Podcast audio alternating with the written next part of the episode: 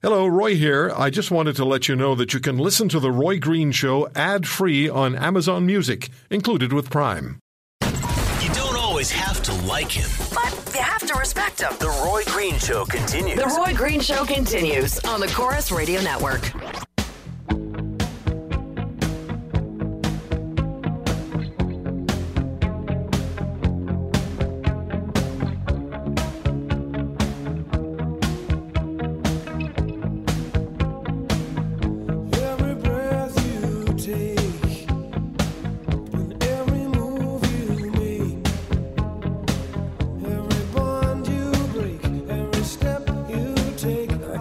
Look at this as profiting.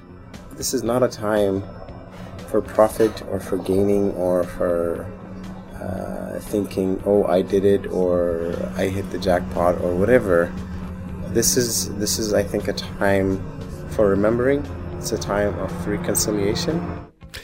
Well, not according to the callers and listeners that we've been talking to and have heard from. Hello, everybody. Roy Green Show on the Chorus Radio Network. That, of course, is the voice of Omar Khadr. I want to say hello again to all of our friends and listeners at CKNW, one of Canada's greatest radio stations in Vancouver. So all of you in Vancouver and the lower mainland of British Columbia, we're back with you on Saturdays and Sundays on The Green Show on the Chorus Radio Network. I've missed you. I'm looking forward to hearing from you. You can send your emails to roy@roygreenshow.com, and you can follow me on Twitter at The Roy Green Show. There's blog information. We'll get to all of that as well. Omar Khadr is the story for this week in this country. There is really no other story that people are focusing on. And frankly, there's a tremendous amount of anger. I've seen it in my emails. I've seen it on Twitter. I've heard it on the air. People are furious. Furious at Trudeau. Furious at the Liberal government. Furious at the fact that $10.5 million was directed to Omar Khadr surreptitiously.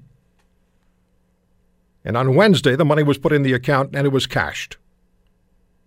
So this, of course, means that the Americans, two Americans who have particular interest in that money, and for legitimate reasons, in the minds of most of us, are going to have more difficulty maybe accessing some of that $10.5 million. And they are Tabitha Spear, the widow of Chris Speer, the U.S. Army medic, who was killed by Khadr's grenade. And Sergeant Lane Morris, former Special Forces sergeant, and who was in that firefight in Afghanistan in July of 2002. Lane Morris joins us on The Roy Green Show on the Chorus Radio Network. Lane, I wish we had better circumstances to speak to you under, as in you had a really significant opportunity to go after the money and it hadn't been delivered to Khadr yet, but it has been. And you and I speculated about this in the past, in previous conversations. Here it's fact now. What was your instant response? What's your reaction now to the fact that the federal government of Canada has made sure that Omar Khadr has the money before you and Tabitha Spear had the opportunity to legally intervene? Well, I'd like to say it's nice to talk to you, Roy, but like you say, these are difficult circumstances. And I'll tell you, Roy, I feel bad, but I don't, my feelings, I think, pale compared to how the members of the Canadian Armed Services have to feel at this point. This, even though you see the betrayal coming, it doesn't make it any less painful when the reality finally hits and you realize your government cares more about a terrorist and his needs and comfort than he does yours. And I feel bad for those valiant men that I served with from Canada who sacrificed so much to go and represent their country. And this has got to be a tough day for them to see their government side with Khadr. That's tough. I feel bad for Tabitha Spear. I've always felt bad for Tabitha Spear, but, like I said, it doesn't make it any easier if you're a member of the Canadian Armed Services. And for me, the blade, it's a double cut because, as you referred to, not only does the government give Omar Khadr $10.5 million, but they also do it specifically and deliberately in the best way possible to shield him from any type of responsibilities beyond that. And that's got to be, you know, that's the insult to the injury there.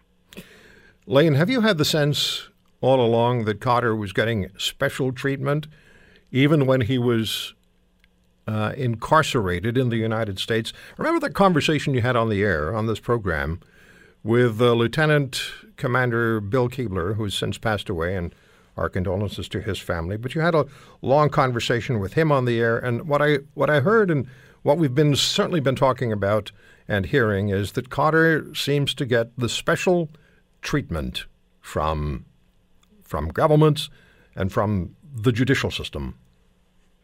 Well, there's no doubt about that, and I at some point you just have to look at the political party, whether it's a liberal government who sprung Omar's father from jail decades ago, or the liberal government who continues to coddle him.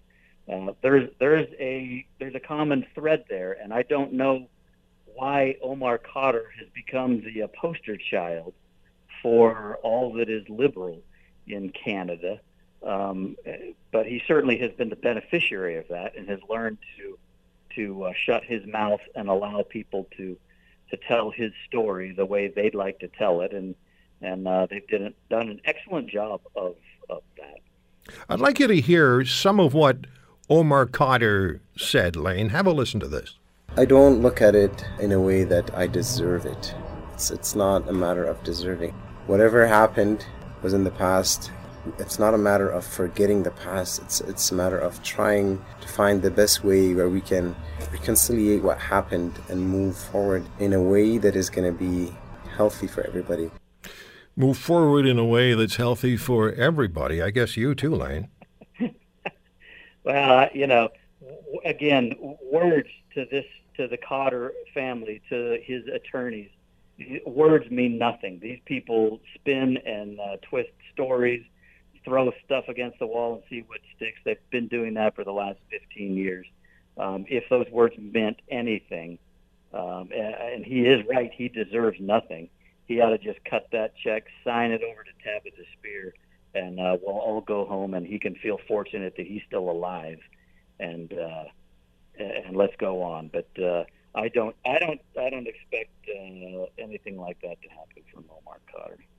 When you say he should feel fortunate that he's still alive, your platoon did not have any. Well, nobody was forcing you to keep him alive. After that July firefight in 2002, you decided as a unit that you would do everything possible to keep this young man alive. He'd thrown the grenade, and yet you did everything possible to save his life, which you did. Yeah, Omar Khadr is fortunate because Chris Speer was a medic, and fortunately we had another medic that day. And so, after Omar threw the grenade and was shot, he would have bled out in about 30 seconds, is what our other medic says. Yeah, he had about 30 seconds, and so it was a quick consultation under the laws of land warfare. It's been very easy to simply watch him bleed out and say, well, the battle wasn't quite over. But Western society, we have different standards than some of these people, and the decision was made that no, we're here, he's here, he looks like he's surrendered. He's actually asked us to kill him. Let's save his life. And so efforts were made on Omar Khadr's behalf, and he is the fortunate recipient of those efforts. How has your injury affected your life? You know, I'm trying to follow the example of our guys from past wars who have simply come home and put their weapons of war down and moved on with their lives and tried to be contributing solid members of society and be good husbands and fathers, and in my case, a grandfather now. So congratulations. That's what I'm doing. I'm less successful at it than I'd like to be, but my life does not revolve around Omar Khadr or the events of that day. I feel like I have a responsibility to members of my unit, to Chris Speer, and to the people of Canada to continue to push this issue. Lane, has your lawyer given you any indication, told you specifically, perhaps, that there is an opportunity to pursue the money that Canada gave Omar Khadr, even though it's in Khadr's possession, and maybe his lawyers have been paid already as well? I don't know. But does your lawyer give you any indication that there's a case waiting to be put forward on your behalf? I know our attorneys, who are a group of folks that are working extremely hard and are, from my perspective, seem to be brilliant, are pursuing every angle possible to try and recover some of those funds, if not all of those funds. This is another, as you alluded to earlier, Roy, this Omar Khadr rules do not seem to apply to him. Court proceedings, statements in court, you get to say whatever you want in court, and then you just flip on a dime and say something else the next time. And how his attorney, how Omar has not been held to task on this is just, it's just baffling to me.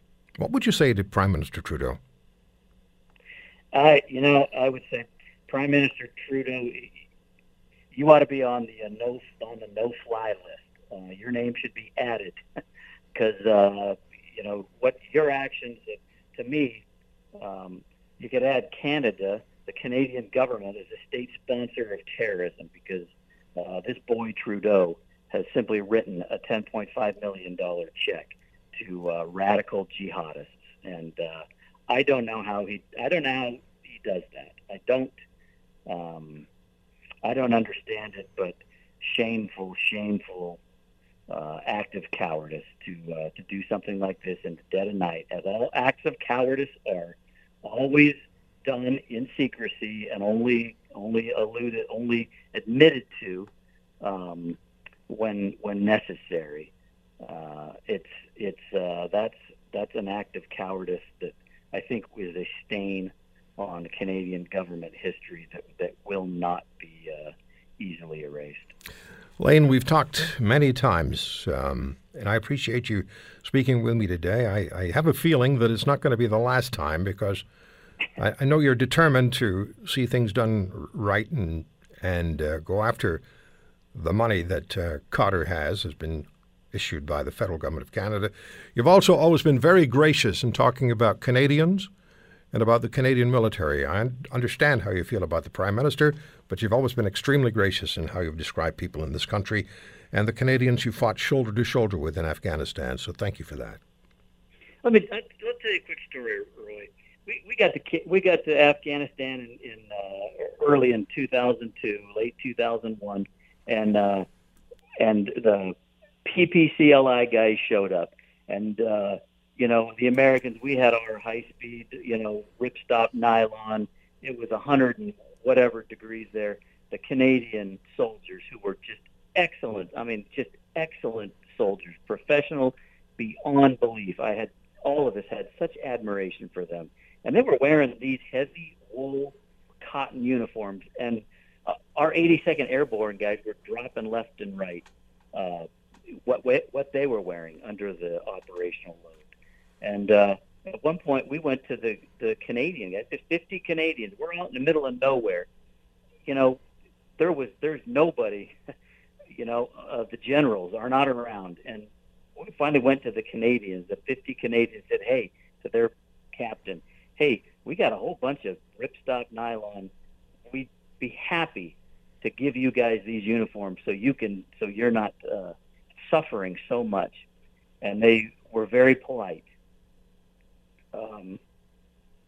But they all said, hey, we appreciate it, but this is the uniform of our country, and it's an honor for us to wear it, even if it's not comfortable, even if it's not as high speed as your guys is, but that's our uniform, and we wear it proudly. That's a great story. I respected him for that. I have respected him for that.